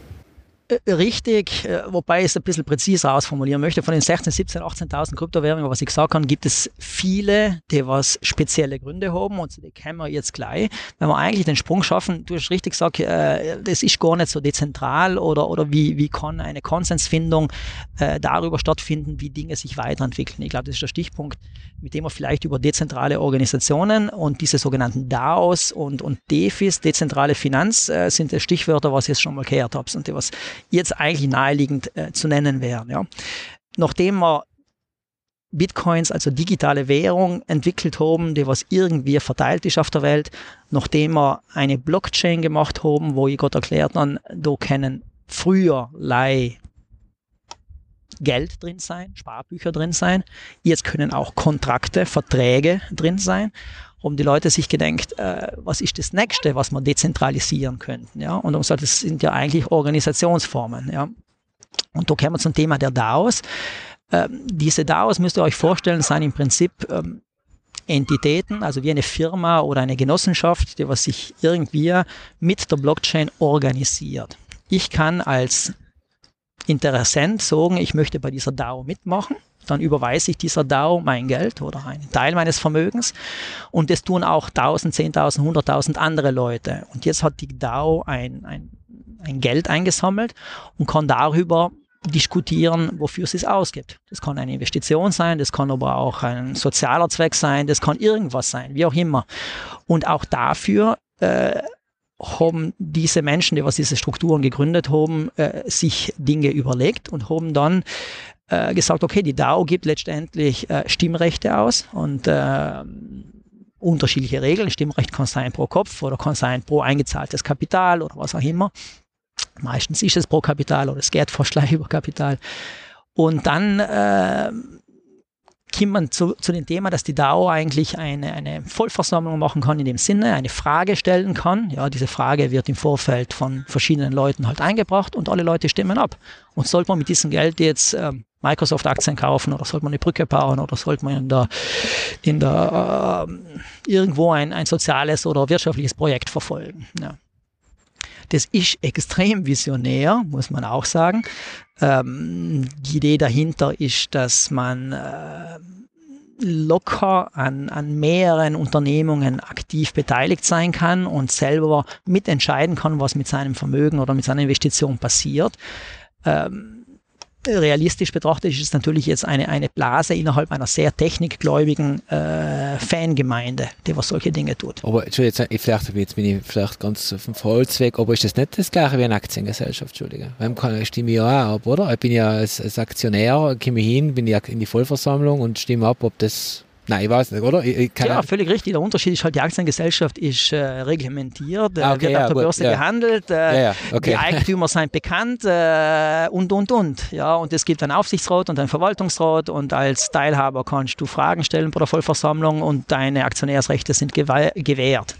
Äh, eine DAO ist eine Decentralized Autonomous Organization, also die die existiert nicht. Das ist etwas Virtuelles. Ja. Das heißt, da gibt es keine Führungskraft, da gibt es keinen Aufsichtsrat, da gibt es keine. Genau. Es sind alle, also alle. Und mir macht es auch Angst, muss ich ehrlich sagen. Also es gibt, äh, es gibt äh, durchaus Aussagen, ähm, also DAOs wurden äh, in der Vergangenheit manchmal gehackt, manchmal haben sie auch Erfolge geschafft, äh, manchmal haben sie ziemlich dubiöse Ziele verfolgt und äh, man hat dann gelesen, wie äh, Fans von diesen DAOs äh, Dinge erklärt haben, ja, auch wenn das jetzt dubiös ist, ist ja nicht schlimm, weil ähm, das ist ja eine Maschine. Da ist ja kein Mensch dahinter, was das gemacht hat.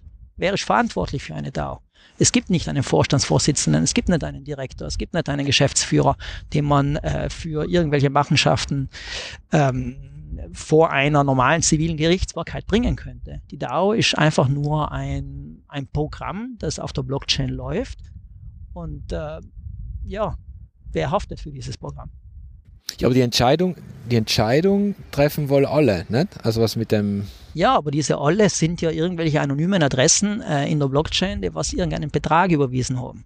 Mhm. Wenn diese DAO damit irgendwas tut, was vielleicht nicht ganz toll ist, ja, äh, konkret, also da, da müsste man jetzt über NFTs reden zum Beispiel, NFTs rausgeben, die was auf äh, Copyright geschütztes Material verweisen, für das äh, die DAO keine Rechte hat ist passiert. Aber ich glaube, über das müssen wir auch noch reden. Was sind NFTs? Ja, genau, aber das, das, das, ist, ja das ist ja das Thema, das interessiert uns sehr, weil das, da, da sehe ich wieder das große Geschäftsmodell im Naturmuseum. NFTs, ja, das haben wir eigentlich übersprungen. Also wenn ich das jetzt historisch in der, in, äh, einordnen würde, oder nicht einmal historisch, in, in, der Komplexität oder in der Visionarität der Geschichte, ist Bitcoins ganz am Anfang. Ja, wir haben gesagt, ist einfach eine Währung.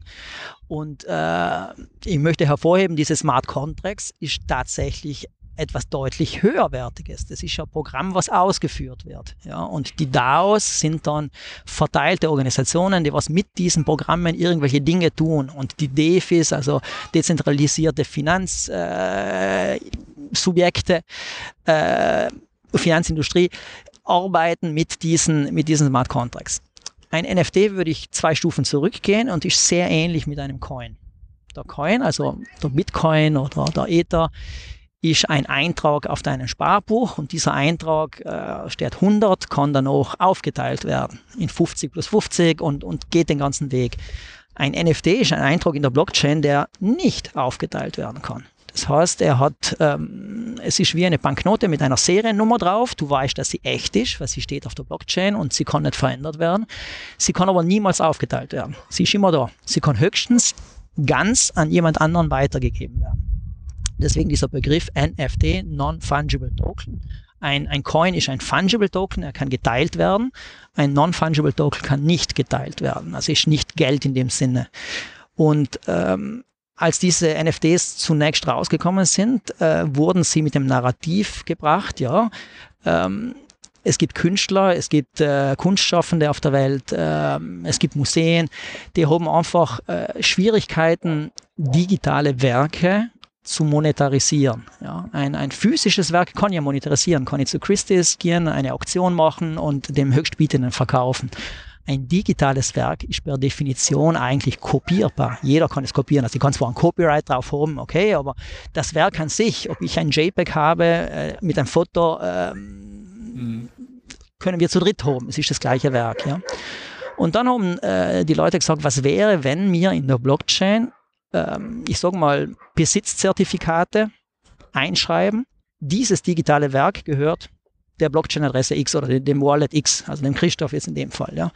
Und genau so ist es passiert. Die ersten NFTs waren tatsächlich Künstler, die haben irgendein Kunstwerk gemacht, haben ein Bild dieses Kunstwerks irgendwo im Internet gehabt.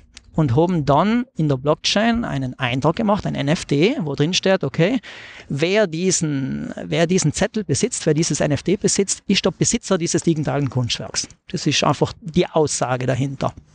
Und äh, ich kann das für 10 kaufen. So wie der Kunstmarkt funktioniert, kann ich es morgen für 100 weiterverkaufen und übermorgen einen anderer für 1000 und wieder für 10.000. Genau das ist passiert. Das ist eine Explosion gewesen. Ne? Ähm, daraufhin sind, sind äh, ja, die ganze Kryptoszene lebt auch von solchen Memes letztendlich. Das ist sehr affin. Es gibt ja ganz viele Sprachneuschöpfungen, äh, die was in der Kryptoszene verwendet werden und genauso eben auch ähm, Bilder und, und ähm, der Hund von Shiba Inu, von Dogecoin etc. etc. Das heißt, äh, für einige Monate wurden dann die beliebtesten Memes, die was es irgendwo im Internet gibt, äh, als NFTs verkauft. Das haben ja wirklich die eigentlichen Urheber dieser Memes. Derjenige, was das erste Foto von dem Mädchen vor dem brennenden Haus äh, veröffentlicht hat, hat das Ding noch als NFT ähm, reingestellt und irgendjemand hat es halt gekauft. Und irgendjemand, möchte ich sagen, sind Leute mit sehr viel digitalen Kleingeld. Also wer vor zwölf Jahren Bitcoins gemeint hat, hat äh, mit dem Gegenwert von äh, zwei Euro Strom äh, Vermögen von 25 Milliarden Dollar eigentlich haben können. Und wenn du ein Vermögen in dieser Größenordnung ist, dann ist es dir total egal, ob du jetzt virtuell 100.000 Euro, 500.000 Euro für ein solches NFT kaufst weil du damit ja auch wieder ein bisschen die Spekulation antreiben kannst und vielleicht findest du ja jemand, was es dann auch wieder weiterkauft und und und. Das war die zweite Phase der NFTs, das sind die Memes eigentlich verkauft worden. Darf ich ganz kurz noch ja. was fragen? Äh, aber wer, wer bestimmt, dass das als NFT eingetragen werden darf? Weil, könnt, weil theoretisch, ja, Man kann alles als NFT. Im Grunde, im ja, Grunde geht es nur darum, jemanden zu überzeugen oder dass er es kauft. Das ist richtig. Wenn wir, wenn wir drei jetzt ins Museum reingehen würden und ein Foto von dem Frosch machen würden, das Foto von dem Frosch ins Internet stellen würden, dürfte man das wahrscheinlich nicht. Ja, der Frosch hat ein Copyright, aber das interessiert die Menschen ja nicht. Also um es noch krasser auszudrücken, wir können ein Bild von uns drei jetzt machen und daraus ein NFT machen. Hey, machen wir. Fix. Wir werden halt, machen wir das ist der Grundgedanke. Wir werden sicherlich keinen Käufer dafür finden. Wer aber zum Beispiel, Hallo. äh, konkret, Jack, äh, der Gründer von Twitter, hat seinen ersten Tweet als NFT veröffentlicht, ja, und es ist gekauft worden, weil das natürlich Kultfaktor hat. Ja, aber was kriegen die dafür? Also, was, was, kriegst, ich, was, was kann ich mit Dieses NFT ist, ist, wie ein Forstzettel, ja, wenn wir zu der Forst gehen und die Kellnerin schreibt es auf und auf diesem Zettel steht einfach drauf, dieses, dieser erste Tweet gehört dir. Punkt. Und wenn du diesen NFT hast und äh, du fest drum glaubst, dass es dir gehört, dann kannst du es auch weiterverkaufen. Wenn der nächste Käufer drum glaubt, dann passt es auch. Das klingt erschreckend. Also es hat nichts mit Copyright zu tun, das hat nichts mit der normalen Gerichtsbarkeit. Wobei, Entschuldige, im Grunde ist bei, bei die Coins ja nicht anders. Ja, das Im ist Grunde werden genau sie alle gekauft, solange viele Leute überzeugt sein, oder dass äh, sie einen Wert haben. Genau. Äh, speziell im Kunstmarkt, ich meine, halt wissen wir ja alle, der Kunstmarkt hat eine gewisse äh, Verrücktheit und Irrationalität und äh, äh ich halte das jetzt nicht für den primären Kritikpunkt an NFTs, wenn ich sage, ähm, was ist das, ist das wirklich Eigentum oder ist das nicht Eigentum? Das spielt eigentlich keine Rolle. Oder ist das wirklich ein Kunstwerk oder ist das nicht ein Kunstwerk? Also wenn man jetzt real die Kunstwelt anschauen. Wenn, wenn, wenn der Boys in, in, in Deutschland irgendwie einen Fettklumpen in die Ecke geschmissen hat und gesagt hat, das ist Kunst, dann haben Leute das als Kunstwerk gekauft, ein Museum hat es ausgestellt. Ja. Und vor einem halben Jahr oder einem Jahr ist ja irgendwo gewesen, ein Künstler hat eine Banane mit einem, äh, mit einem Panzertape an die Wand geklebt, samt Anleitung, was zu tun ist, wenn die Banane verfault ist. Ja, dann kannst du ja sagen, was, was ist daran jetzt wirklich das Kunstwerk? Und wenn jemand jetzt einfach sagt, okay, ich äh, schreibe auf diesen Zettel drauf, dass äh, mein Kunstwerk ähm, dieses Bildchen ist, obwohl dieses Bildchen 110 Millionen Mal im Internet eigentlich frei verfügbar ist, aber du bist der Einzige, dem es wirklich gehört, der was dieses NFT gekauft hat. Bitte gehören nicht mit Urheberrecht oder Copyright verwechseln. Das hat einfach mit der, mit der normalen Gerichtsbarkeit so nichts zu tun. Im Real Life äh, kannst du damit nichts anfangen, klarerweise. Ja, aber, na, ey, aber also warte mal. Wenn ich ein Foto habe von uns drei, so, und jetzt trage ich jetzt als NFT ein, ich muss ich eigentlich mal fragen, wahrscheinlich?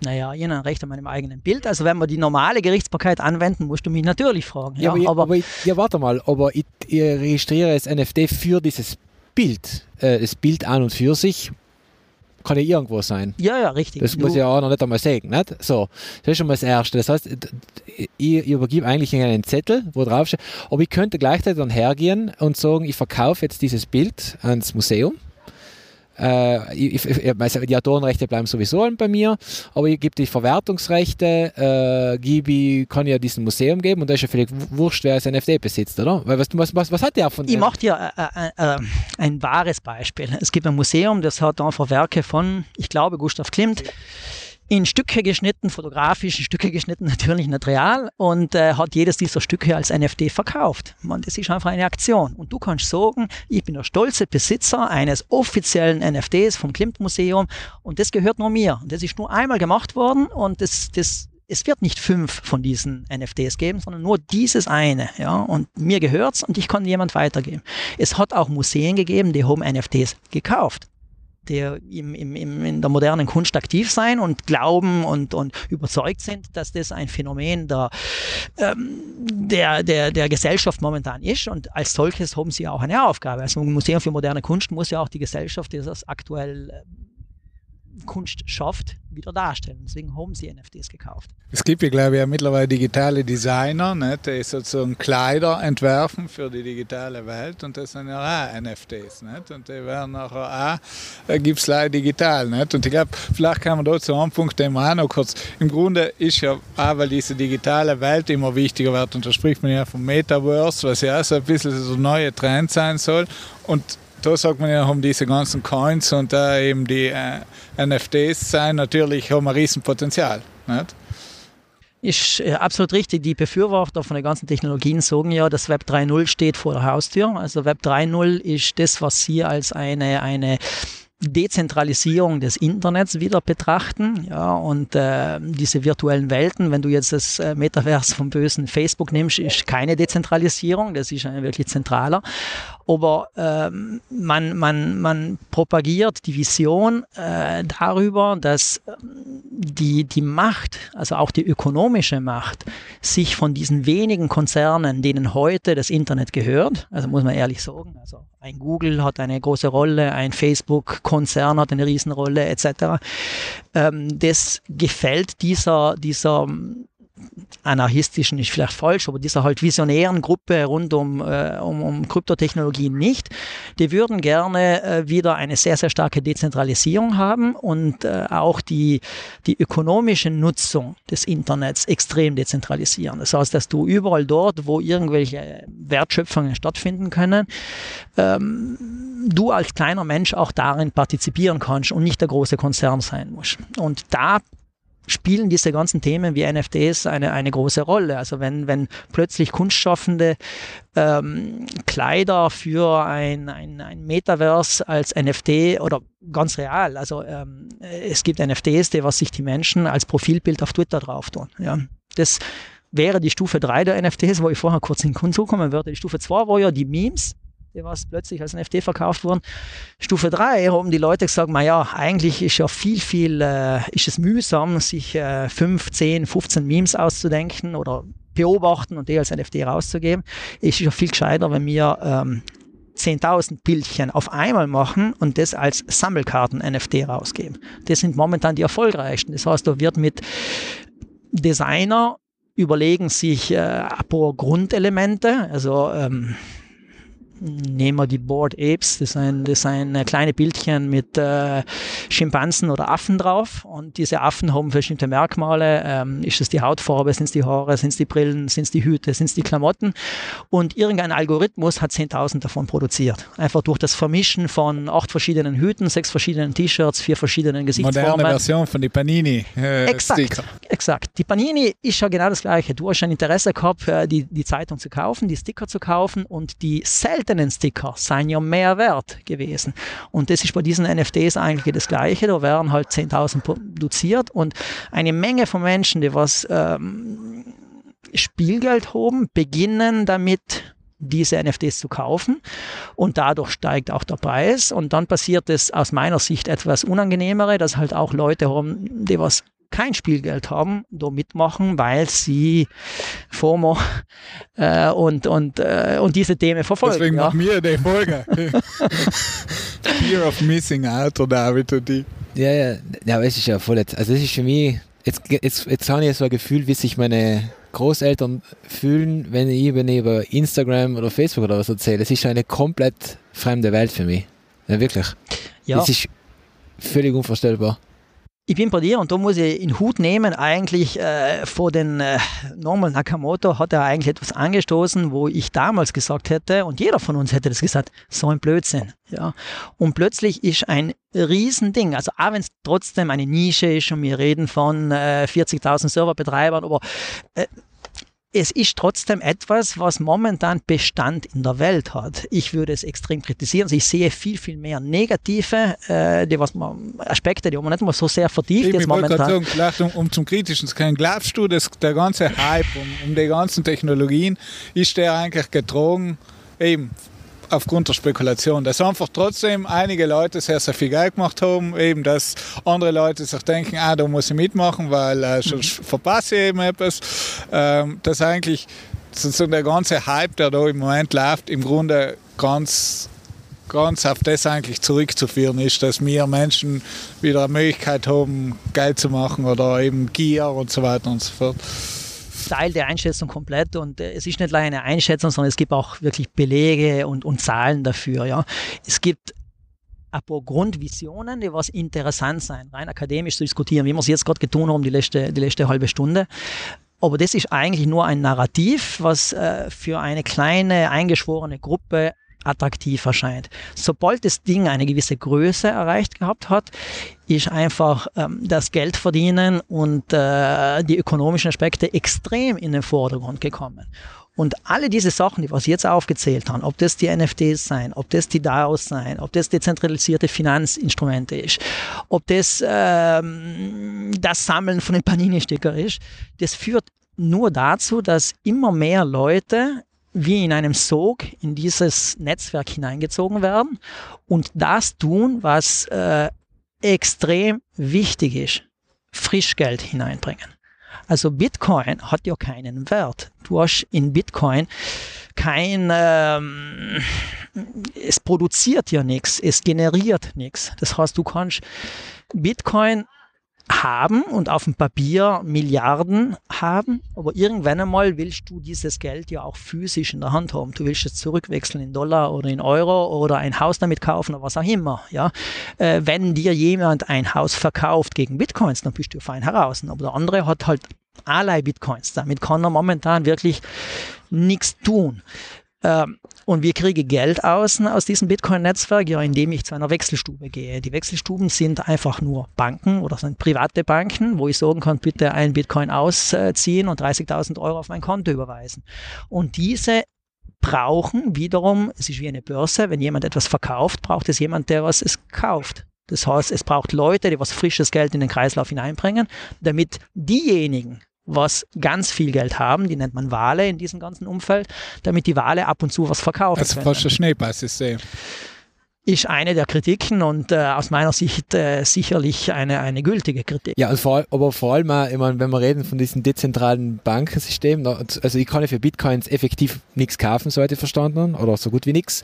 Äh, das heißt, ich muss ja so doch, also so kann man es glaube ich nicht stehen lassen. Solange es Leute gibt, die dir deine Bitcoins aufkaufen oder dir ja, was aber, dafür ja, verkaufen, schon. Aber nicht? in der realen Wirtschaft, also ähm, äh, es stimmt, wir haben ähm, wo 2000 10, 11 herum sei mit Bitcoins Dinge wie Pizzas oder Biere in, in Berlin bezahlt worden. Ja, ja das, war, hip, das, das war toll. Das heißt, ich muss ja, wieder in Euro Der Kasshandler am Samstagmarkt nimmt es ja. Ja, aber, aber, aber, es ist ganz einfach, Bitcoin schafft äh, drei, vier, fünf Transaktionen pro Sekunde. Also es ist undenkbar, dass auch nur ein Bruchteil der Weltwirtschaft mit Bitcoins echte Transaktionen durchführen kann. Ja, das heißt, es ist ein Vehikel für Geld anzulegen und irgendwann mal dieses Geld oder dieses digitale Geld wieder zu realem Geld zu konvertieren. Ja, das Gold, oder? Da, da, ist es so ein bisschen fast schon Goldcharakter annimmt. Ja. Ne?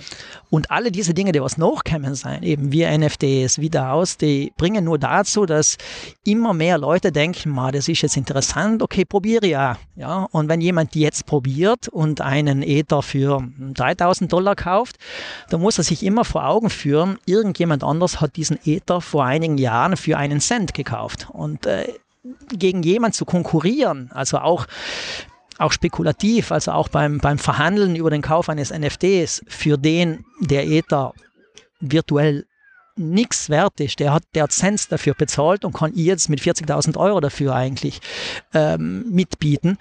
Äh, das muss sich jemand eigentlich, jeder vor sich vor Augen haben. Genau, und, und, und dadurch, ich glaube, die riesen Kurssteigerungen, die du jetzt angesprochen hast, im Grunde ist ja so, dass äh, diese mehr, dass sozusagen alle, also ganz, ganz viele Leute diese Bitcoins oder diese Kryptos eben effektiv äh, besitzen, das soll eigentlich auch Blödsinn ist, weil im Grunde sozusagen waren wahrscheinlich die, die von Anfang an dabei haben, jetzt haben wahrscheinlich ein riesen, ein riesen äh, eben wie du gesagt hast, Spielgeld. Und, und die, die jetzt erst reinkommen, nicht, äh, die müssen viel Geld für eigentlich nichts ausgeben und äh, können eben da eigentlich gar nicht mehr richtig äh, mitwirken. Man kann, das, äh, man kann das ja nachprüfen, weil die, die Ledger, also die Blockchain ist ja öffentlich und jeder kann reinschauen und man weiß zum Beispiel, da ist bei mh, mm, Cardano, aber bei Ether, bei Bitcoin genauso, ähm, die Größenordnung von 90 Prozent der verfügbaren Mittel, also der verfügbaren Coins, seien in den Händen von 5, 8, 10 Prozent der Wallets. Okay, das sind die sogenannten Wale. Sicher sind diese Wale nicht immer nur Personen, manchmal sind es auch Organisationen, die was eine, eine, eine Farm betreiben, also eine, eine Mining-Farm betreiben und und und, aber trotzdem, es ist extrem äh, unfaires Ungleichgewicht und eine, eine schlechte Verteilung von diesen Ressourcen. Und wenn wir heute sagen, ähm, das zirkulierende Bitcoin hat einen Volumen von 800 Milliarden Dollar und Ether hat 400 Milliarden Dollar, dann ist das erstmal nur eine Zahl, was irgendwo auf dem Papier steht wie jeder weiß, der was irgendwann mal eine Aktie auf der Börse gekauft hat und auch wieder verkauft hat, Gewinne erwirtschaftet erst, wenn man es verkauft und wirklich Euro oder Dollar auf sein Konto hat. Und wenn jetzt die Hälfte oder auch nur 10% der Menschen, die was Bitcoins in der Hand haben oder Ether in der Hand haben, diese verkaufen, versuchen würden, dann gäbe es ein Überangebot an den Börsen und zu wenig Nachfrage und der Preis würde plötzlich von 30.000 Dollar auf 10, auf 1000, auf 100, auf 10, auf einen Dollar kollabieren. Ja. Und deswegen ist dieser, dieser riesige Wunsch äh, von, von diesen Investoren oder, oder Spekulanten, Investoren ist der falsche Begriff, ich muss wirklich Spekulanten sagen, möglichst immer wieder neue Menschen zu finden, die irgendwas Neues mit äh, Kryptowährungen tun. Ob das jetzt NFTs sind, ob das ähm, äh, Stakeholding ist, also auch Kryptogeld hinterlegen, um diesen Proof of Stake zu machen, ob es äh, DAOs sind. Es verfolgt immer das Ziel, ich brauche Dollars, kaufe da mit Kryptowährungen und möglichst behalten. Man wird immer dazu angeregt, sie ja nicht zu verkaufen, bitte behalt, weil die könnten ja nächstes Jahr mehr wert sein. Christoph, du hast mich überzeugt. Wie kann ich reich werden? Make money fast. ja, genau. Ich werde mir jetzt überlegen, was ich jetzt für, mein, für das Museum an NFTs da raushole. ja, du hast äh, die Bugs hab es damals gehabt. Das ist, äh, das ist eigentlich perfekt für die Panini-Bilder. Also du könntest ganz viele NFTs von jedem. Oder die Schlangen. Oder die Schlangen. Also ich, gemachter Mann, würde ich sagen. Perfekt. Das Spielchen funktioniert aber so, das habe ich da auch schon mal gesagt, äh, die ersten, was die NFTs machen, kriegen diese immer zu einem Spezialpreis. Das heißt, ich hoffe, dass deine Mitarbeiter im Museum dann die Möglichkeit haben, die NFTs sehr günstig zu erwerben. Dann ist die nächste oder Stufe. Freunde und Bekannte, oder? Freunde und Bekannte bin ich sofort dabei. Die nächste Stufe, das funktioniert bei jedem NFT genau gleich. Du brauchst äh, Testimonials oder Influencer. Das heißt, du musst jemanden überzeugen, der was eine Audience hat von äh, Hunderttausenden oder Millionen Millionen oder 10 Millionen Menschen, dass er sagt, oh, ich finde die Bug-NFTs vom Naturmuseum Bozen super geil, ich habe drei davon gekauft. Du hast ja, drei Follower, Marc, oder? Auf Instagram. du könntest sicher bewerben. Und ich genau so, drei.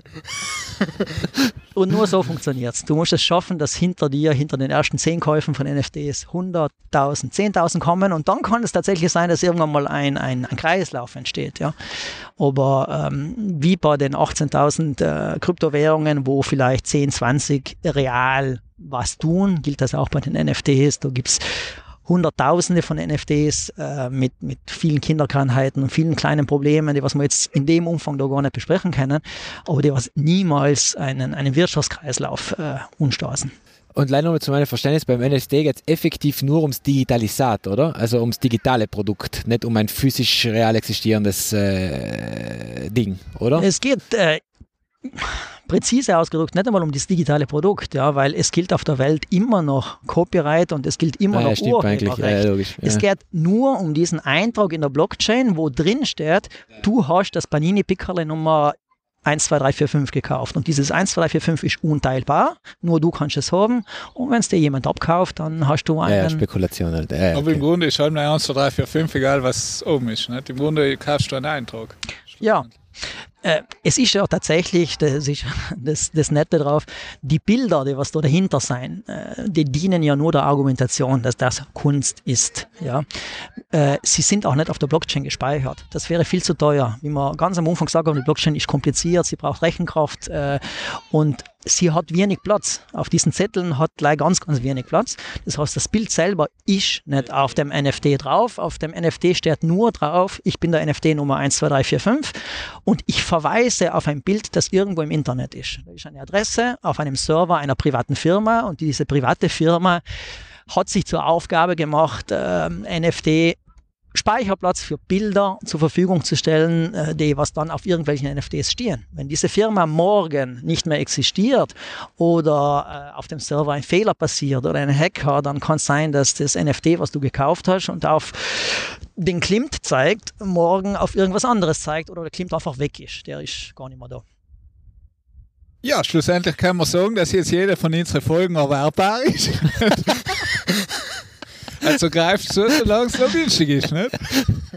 Nein, Scherz beiseite. Ähm, nein, ich weiß nicht, ich, ist selten ein Gespräch, wo, wo man viel kommt, was wir geführt haben beim Podcast, was noch so unvollständig ist und wo man noch über so viel, viel mehr reden könnten. Es ist echt, äh, ich glaube, das ist ein Thema, wo man, ja, also ich, ich hatte auch so viele Fragen noch, ehrlich gesagt, an die, aber, aber ich glaube, wir müssen langsam, langsam Schluss machen, ja, aber Ich verstehe die absolut und das ist, wo habe ich ein paar Mal auch gesagt, es ist in dem Umfang unmöglich, jetzt äh, jedes dieser Punkte ich sage mal, auch frei von Angriffsflächen zu erklären. Also ich weiß genau, wenn diese Folge ausgestrahlt wird, gibt es eine, eine Gruppe von Fans äh, der Kryptowährungen, die was an jeder meiner Aussage Unpräzisionen finden wird, aber ich bitte allen zu verstehen, dass das einfach kompakt sein muss und Unpräzision bedeutet nicht, dass wir äh, wesentliche, wesentliche Dinge unterschlagen haben, sondern dass wir es leider versucht haben, so darzustellen, dass es vielleicht ein Fünfjähriger Also ich glaube, die Schnittmenge zwischen unseren Hörern und äh, den Crypto Boys ist relativ gering, vor allem weil die Hörermenge relativ gering ist. Nein, aber auch um die zu schützen, glaube ich, wir haben auch ganz viele Kritikpunkte, die wir noch ansprechen haben können. Oh je, ja. Deswegen, ich glaube, äh, ich glaub, das, äh, und die, wie gesagt, es ist ja wirklich sehr in dem Gespräch um die Technologie angegangen. Also ich glaube, das äh, ist schon nochmal, wir haben, glaube ich, wieder viel gelernt, David, oder? Gerne was lernt. Nicht? Genau. Da, danke Christoph für die, für die Zeit, fürs Aushalten in der Kälte. Ja, gern Im Wind. geschehen. Also bis vor zehn Minuten war es wirklich schöne auch schön Sonne. angenehm, und jetzt ist äh. Sonnenuntergang, ist einfach der Zeichen, dass wir Das war Schluss machen müssen. Ja. Ja, vielen, vielen Dank, Christoph. Danke, gefreut. Bis zum nächsten Mal dann. Naja, als Alle, Zuhörer. alle guten Dinge sind drei? Ist gleich.